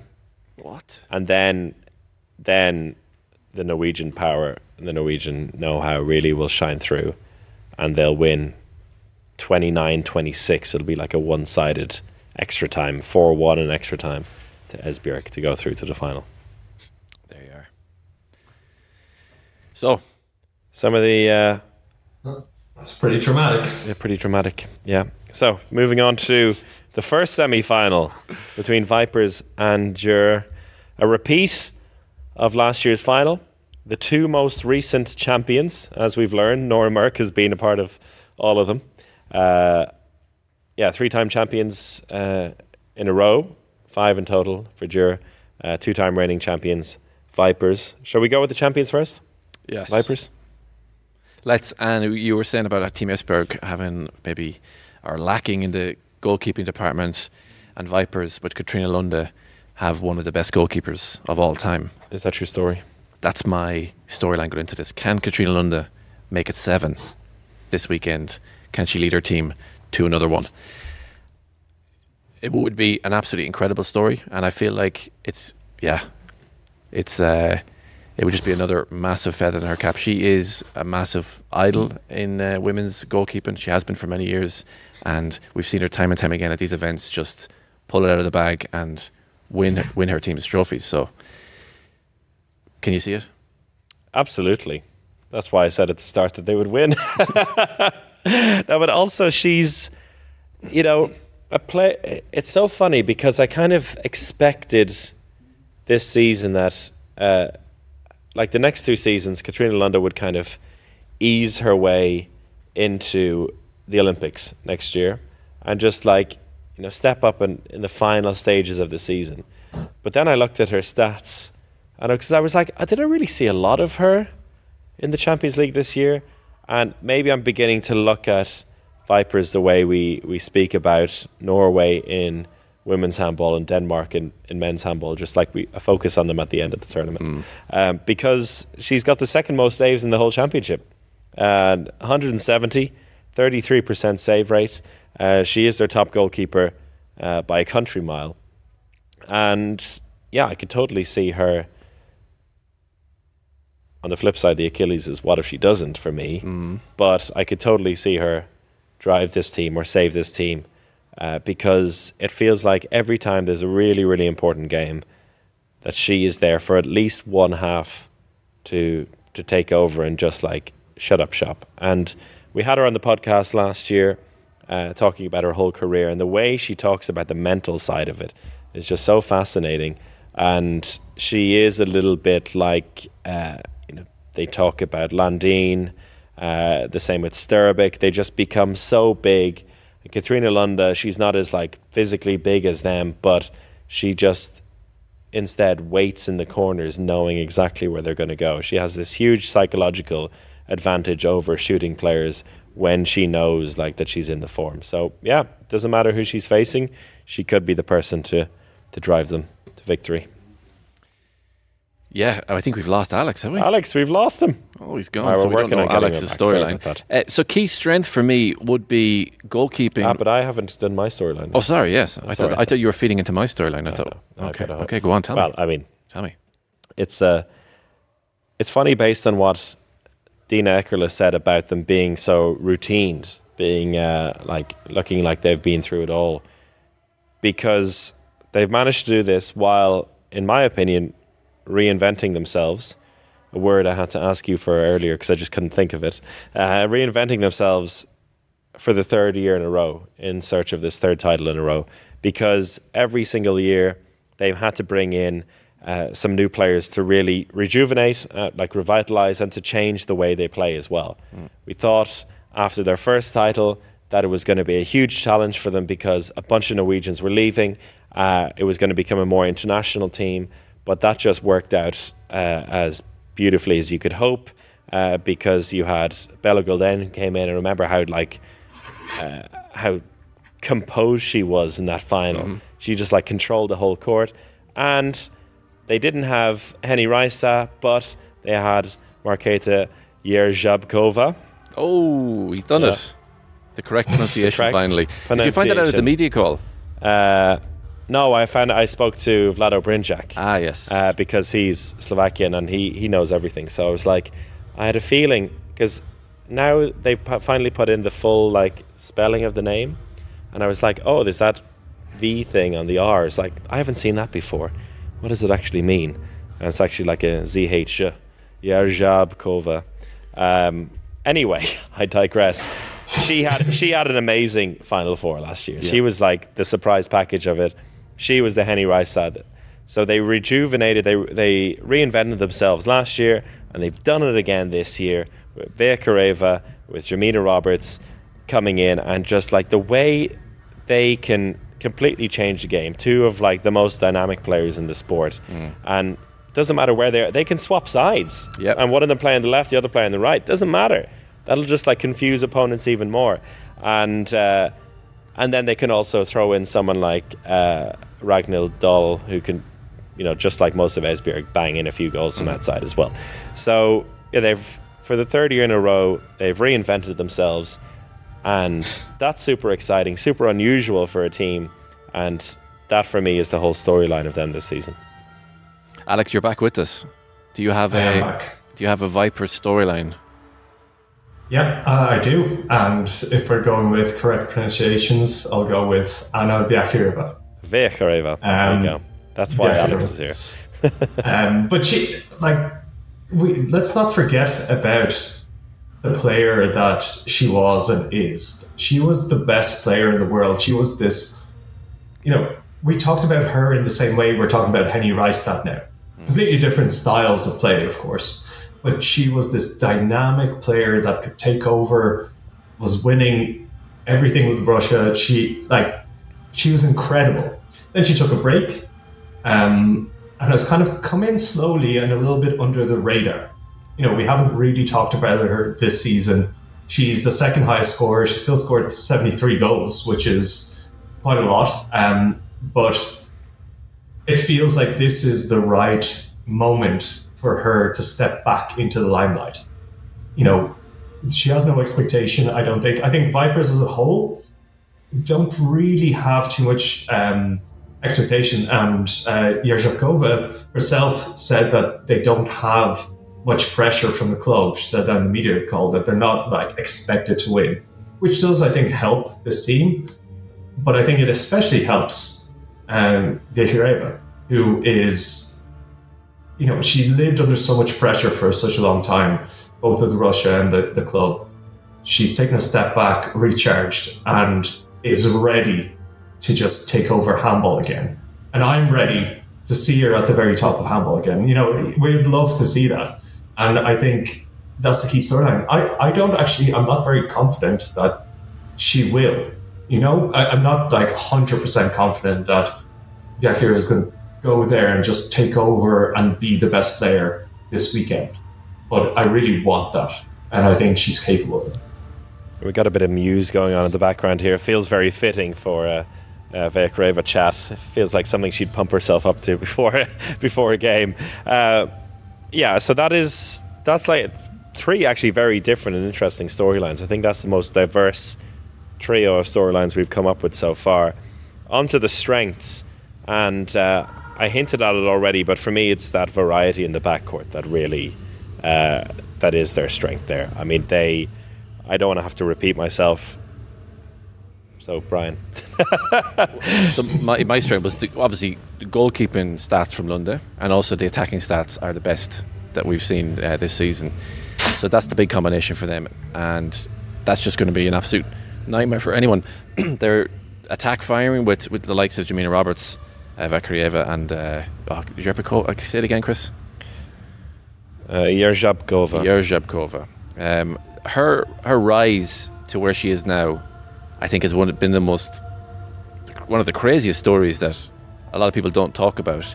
How she came onto the scene last uh, last Final Four. No one expected to do anything. Becomes MVP, and not only then, you could very easily just rest on your laurels there. But she pushed on this season and scored over 100 goals. Only one of four players who scored over 100 goals this season. So she's really cemented her space in that team, and it's it's really really incredible from the from the fringes of the European League to become an MVP, yeah. and now back at the Final Four again. It's just absolutely incredible. Um, but that trio there in backcourt is just a headache for anybody because they offer such different things as well. Yeah, and then Dahl going in there if necessary. We spoke about the wings, maybe that FTC have the best pair. I think the second best pair belongs to Vipers when you have uh, Knedlíková on the right wing. I mean, just a model pro. Yeah. Um, and also, if really necessary, you can also put uh, Vyakhireva in there just to, if you want to put a, all right-handers in the backcourt and just mix it up a little bit more. And uh, and on the left-hand side, uh, son of Anais Anderson, who we've seen her rise as well uh, from someone who uh, was going to be studying and just playing for the second team to, to being European and uh, Champions League winner. So yeah, I think the variety overall for the team is really exciting and is going to be a real headache. I think I mentioned it on the, the morning show, uh, the morning club, that that's got to be what's keeping Ambros Martín up at night, thinking about like just what is going to be thrown his way. Maybe there's not that depth in the line position, which I think is is going to be one of the uh, the counters to all of this.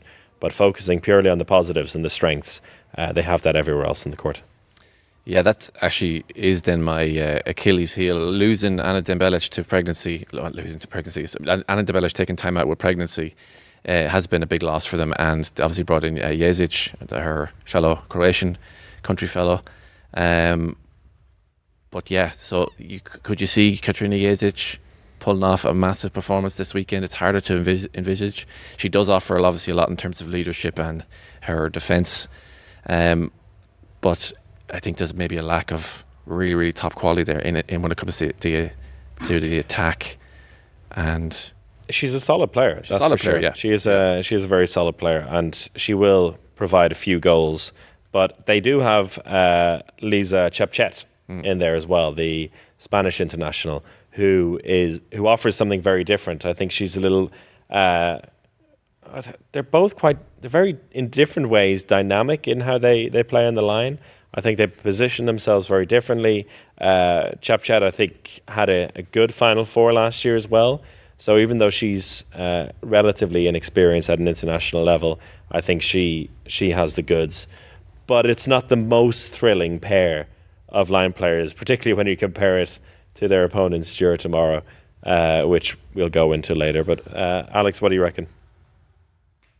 Um, so strengths, I, I, I didn't get my strength, but that I, I can't look past the goalkeepers.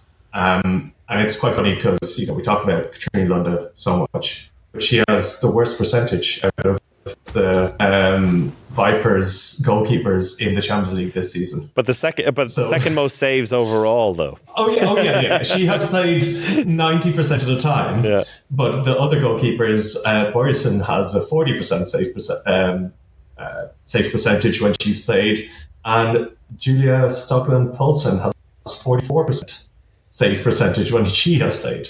combined, the two of the goalkeepers only have um, 50 saves between competition, but still, it's that depth that it's, you know, Lunde will perform at the highest level. We expect that. But if she needs a 10 minute break, that 10 minutes is going to be really at a high level. So goalkeepers, you just can't look past it. Um, as an Achilles heel, I just think that they are, I think the backcourt, you said they're very dynamic, but I think they're also not hugely consistent. Jeřábková has been, um, that, that, that's for sure. But Yamina Roberts is a bit dumbfounding sometimes because she plays with this amazing style, this panache, this dynamism, but then she just kind of doesn't do anything in some games. She'll just she'll get frustrated and um mentioned Vyakhireva again, she's not back to her highest level. The same thing kind of happens to her where she she can be stopped and that that can you know who's going to step up there uh, can it be Jeřábková just doing it for the whole final four probably um, can the other two players be fantastic and have uh, amazing games that they're capable of absolutely but can the opposite happen I think is it's really possible Yeah, that is, that is what makes this whole semi-final so fascinating because they're like the teams at their very best and potentially worst, particularly in Viper's case, can be really punished by Győr if that happens. And I looked at the defense a little bit more because they, they have a little bit of a leaky bucket in there as well. I mean, even looking at the uh, the quarterfinal against Rapid, where they you know, their approach was you can score 35 goals, we'll score 41, that's fine. But uh, against Győr and their defence, that's not it's not going to be a freewheeling, high scoring game. And you could get those situations that Alex just talked about with Roberts being shut down, uh, with Vyakhireva being shut down, and then like the pressure maybe being on uh, uh, Jeřábková to, to bang in some goals from the outside and then Jura have, have some amazing goalkeepers who could just one of them could be on form. So, in that sense, it feels like a little bit of a a bad matchup this semi final, and maybe that is the overall Achilles heel. Like the matchup itself could be more suitable for them if it was a final. You know, some people have been saying also in the comments that it is kind of a final in the semi final between these two, uh, but yeah, it it can go in two very contrasting ways. Vipers allowed to do what they want to do. They should win in my eyes, but Djura will n- surely won't let them do that. And if that happens, then it's going to be a really tough battle for them and a, potentially a long afternoon. Anything else you want to say there about our story, key strengths, or heels of Vipers? I think we've covered everything. Maybe we could then move on to Győr. Let's. Yes. That's So I think the storyline, for me anyway, for Győr this weekend, and something I've mentioned before already, is this is maybe the first time in Budapest where Győr aren't this home powerhouse going into it because we do have FTC in there, and that's going to be very interesting to to witness and how they're going to cope with that because it is going to be a very different feel for them. They're not going to feel quite as at home here this time out, and that's going to add an in- interesting aspect to it. But they do have a lot of players in there who have huge amount of experience at this level. I mean, Ambros Martín, five-time All-Star coach of the Champions League. I think this is going to be his eighth Final Four. So he's been here, worn the jacket multiple times, has won some and also lost some. So he knows he knows what it takes to do do it at this level. But he's never been here before with FTC fans in the crowd. yes. so that's good. It's a very very interesting. Uh, And Dinah said it as well. Like the FTC fans, well, no, she said it about the Djura fans will be supporting oh yeah. Esbjerg, Oh yeah. but the FTC fans they'll be baying for yeah the Djura blood. They'll be the biggest Vipers fans of all time. all of a sudden, which uh, will be super interesting. And uh, yeah, that is a completely new dynamic for this team. Added to the fact, and this is my kind of story on it, like there's the pressure now all of a sudden to win the title like there hasn't been before. So they're five time champions. Their last championship came in 2019, which must feel like an absolute lifetime for this team. And uh, runners up from last year, there is a real pressure on them to to get the trophy back because the that aura is just not there anymore. And uh, I'm pretty sure they'll be they'll be feeling incredibly motivated by that. But also, there's a little bit of um, yeah, they might be a little bit tender with that situation. Um, on top of that, it's last chance saloon for both the coach and the captain with this team. So Ambros Martín leaving to become the Spain head coach, Anna Mette Hansen to leave to Metz. They will have their glories in the future, but this it feels like this kind of generation, even though Ambros Martín has only come back in, but like it feels like an end of an era a little bit mm. uh, for this club, and they don't want to end it with five years without a title. Surely not. I mean, when you talk about them being maybe a little bit wounded this season, I mean that's the proofs in the pudding there with the fact that they've up until this season hadn't lost a Champions League match at home for seven years, and lost it then against Metz this year, and that just shows you then when you talk about them losing their shine a bit that maybe teams don't fear them quite as much as it had as they have in other years. So it's it's setting up this this incredible this incredible weekend. Um, Alex, what are you thinking? Yeah, for, for me, the storyline is actually they want it most. And part of it is because what you mentioned, Chris, that they haven't won since 2019.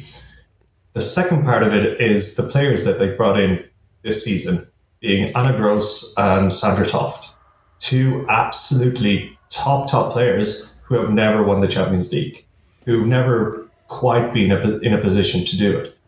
And they are absolute winners as players. They're like, they really, really want to win. And I think it adds another layer to this team that's kind of been together for a while. The, the players like Nze Minko, Oftedal we talked about, that, you know, they've done it all before. They're kind of, might be a bit extreme, but they're kind of going through the paces sometimes.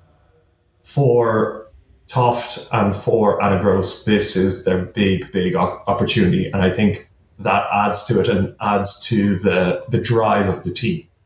So I think they really, really want it this time. And that will come through um, in this Final Four. But you know, it could be the story after, in hindsight, Amandine Leynaud coming out of retirement and then winning the Champions League again. Yeah, I mean, we, we uh, at the beginning of the season joked about how she probably wouldn't stay out for long. We joked about it at the Euro as well, seeing the way she was acting, like as as the as the French goalkeeper coach, like basically probably thinking she could go out there and do a better job because that was true. Um, and now she has a chance to prove it due to the uh, another pregnancy for uh, for Solberg. Uh, which I forgot as well a few days ago when we talked about it. So Leynaud will definitely be there. Uh, that's a great goalkeeper combo as well. Like the the former like regular top goalkeeper in the world and the current regular top goalkeeper in the world, Sandra Toft. And yeah, that is an interesting point about Toft and Gros not winning it before, mm. because that that does add a little bit of, you know, uh, niggle to this team that should be winning it every two years, not every year anymore. And maybe this team isn't good enough, but the club name suggests they should be uh, they should be winning it at least once every two or three years. So yeah, a lot of interesting storylines with this team. I think the strengths and the Achilles heels of these teams will be super interesting as well. Uh, should I go first with my my strength here? And it goes into a little bit about uh, what I said with Vipers there. Jura will not concede any easy goals. They haven't done it all season. Uh, looking at the great uh, stats piece from Julian Rux, 25.1 uh, goals conceded, uh, I think, per 50 possessions in a game, uh, the lowest in the whole competition. And on the flip side of that, in a game, if we're envisioning this low scoring, niggly game with Vipers, they won't be conceding the easy goals. And then they have Anna Gros at the other end who can pop up with the easy goals because that is when Anna Gros is on fire. That's what she comes up with. So that for me is the big strength that they they have the ability to really clamp teams down and uh, dictate with their defense. It's funny because my strength is something that which might actually a little bit like uh, contradict what what Alex said, but I still think as a collective and as a club, they do have a vast experience on this big stage. While some of the newer players might, might be lacking that, I think probably it's running through the blood of the club, if, if you know what I mean. And with someone like Ambros Martín at his eighth Final Four before he moves on as well, he'll want to finish on a high. You have people like obviously Stine Oftedal in there as well, who's who's been there, worn the jacket many times before. She's two titles, if I'm correct, two two golds and, and a bronze, so she knows how to win it. So the experience running through the club is something which I still think will be of benefit to them for the weekend. Staff know what they're doing. There's, there won't be the same nerves that like like I like the same of a group of FTC coming into the weekend will have. So I still think that that has a, a huge benefit to them as a group going into going into the game tomorrow. Yeah. Yeah, and I think that that actually builds on the point I made. I, I think it's that combination of the um, of the experience, and we've been there. We're we're the best. Added with this sprinkle of these incredible players that will drive them further and beyond where they usually are.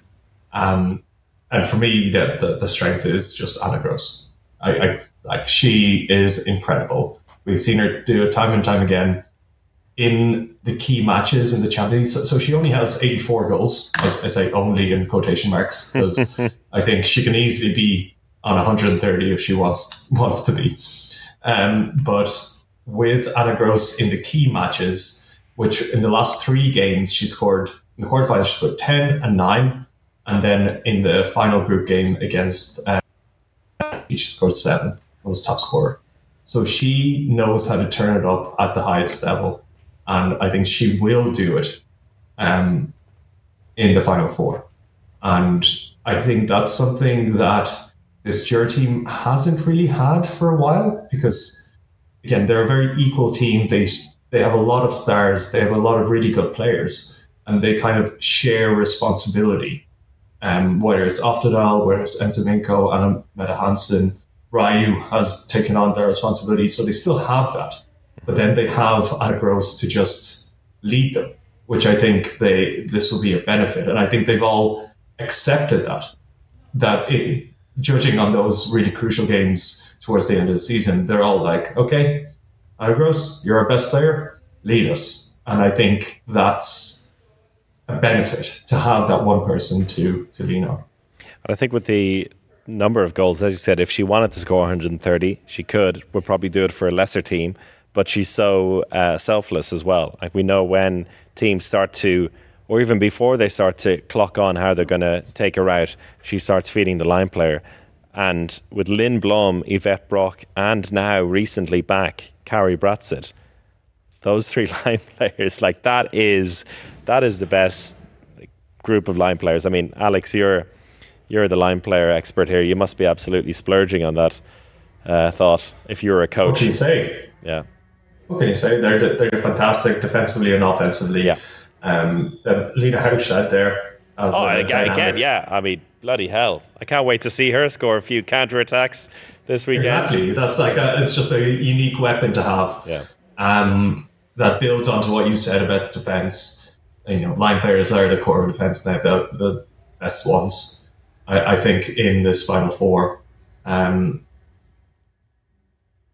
is again, it, it's it's quite split. They'll have to like they're never really the the focus point um, for the Győr attack, um, but they'll get opportunities with with the players that they have in the backcourt, and yeah, whether it's Brattset or Blohm or Broch, it's the, choose your poison there. yeah.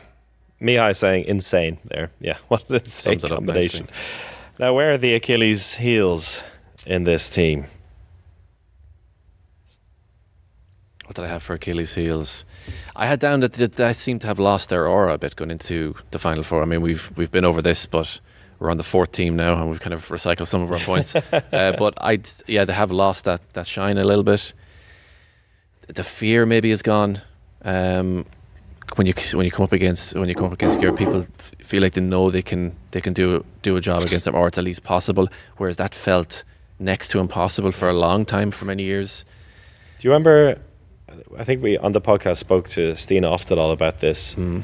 knowing like there was a time where they knew as Győr and all their opponents knew that you can be up by four or five with five minutes to go, but the best you're going to get is a draw. Yeah. Right? They're gonna they were gonna close you down. Like all the French teams, they came so close to beating them until this season, of course, Mm. away from home. But it would always be a draw or one goal loss. But yeah, that is gone now. That that magic, like oh, just coming up with the result, Mm. um, that is not the same as it was. Well, Metz beat them at home this year. Wasn't Exactly. It? That's, yeah. Just uh, to go uh, to. Oh, Metz away from home. Yeah. Sorry. Yeah. Yeah. Yeah. Uh, so that so losing that is is a huge thing in terms just in terms of the the the uh, the uh, what's the word mentality going into going into the tie. So yeah, I've nothing else to say on that. No. I've, I've recycled this point a few times no. now, but For me, again, going back into how they could defeat Vipers in the semi final, I said it would, it would rely on uh, them being able to close down certain players and come up with the plans for this. And this is where there might be a little bit of weakness in there, is that they can be tactically outclassed. That's what we saw in the final last year um, against Vipers. And that's where I think Vipers still have the advantage there because Ole Gjekstad is still there. Ambros Martín is still there. Martín, a fantastic coach, but there has been criticism of him in terms of his ability to to come up with the solutions with this team in game. in game, mm. yeah, because they've been through it oh so many times over and over again that maybe there's a little bit of like just reverting to the type when it mm. comes to the pressure situations, and they'll be able to come up with something, but there are so many like so many dynamic solutions that Vipers could have. Will they be able to deal with all of them, both in attack and defense? I think this is maybe the Achilles heel for them because players wise, may not be the absolute like top players and two top players in every position, but still, I would not say no to this squad. Like, mm.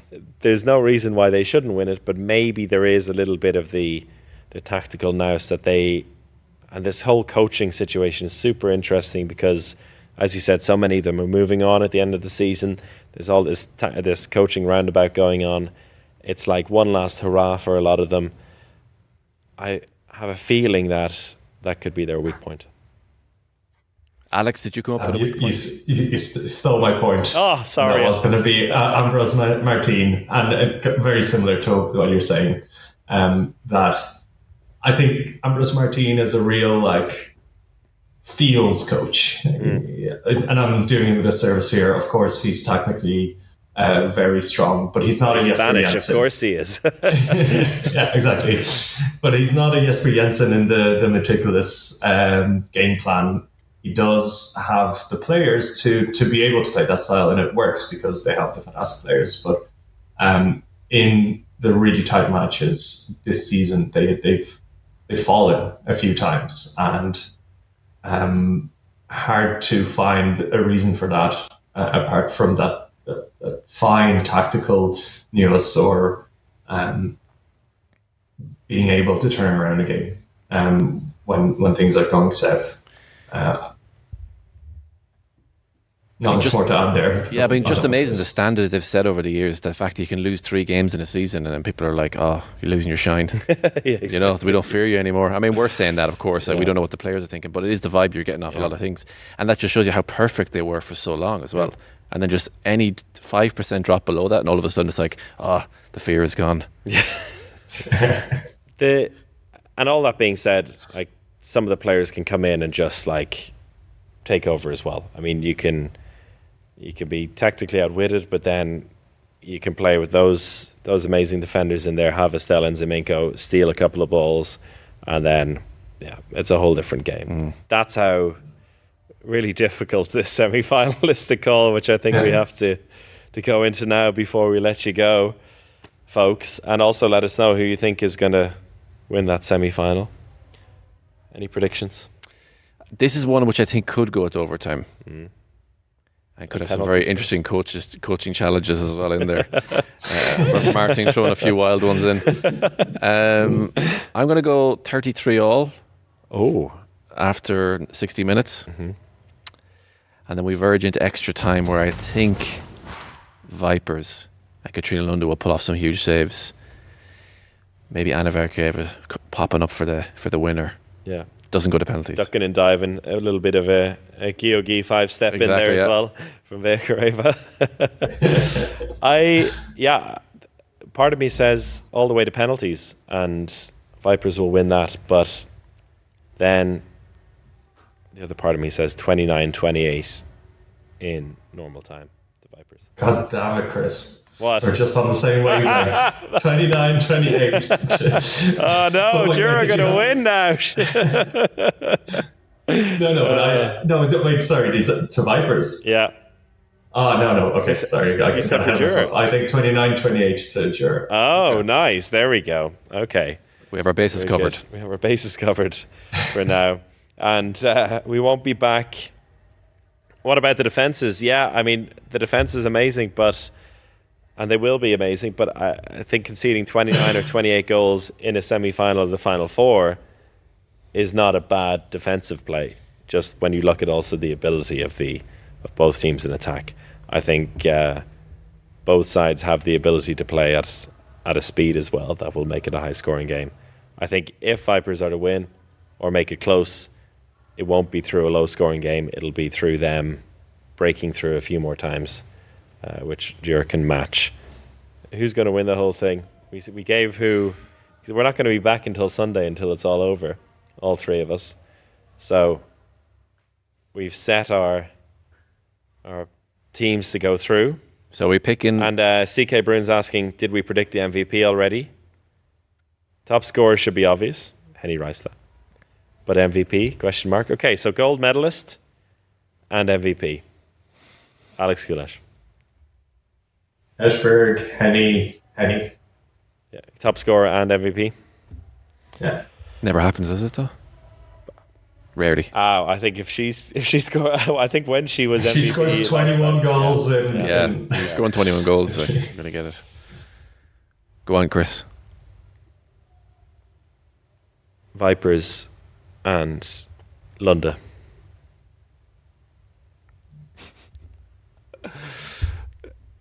Can't say it. it's so ridiculous. I can't say it. Go on, do it. It's, yeah, I know who it is. It's uh, it can only be one team for you and your journey with them. It's FTC. Where's the camera? Yeah. It's Close F- up on Brian. Come on. Come on, right in.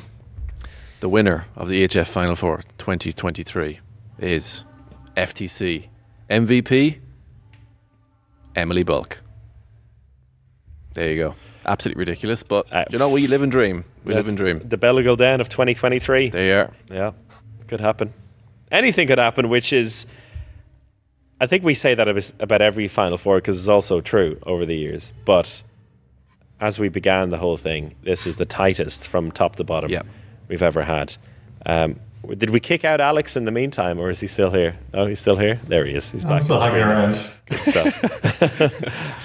to round it all off, our top viewer listener Mihai saying, winners Győr and Toft MVP, which would be a great story as well.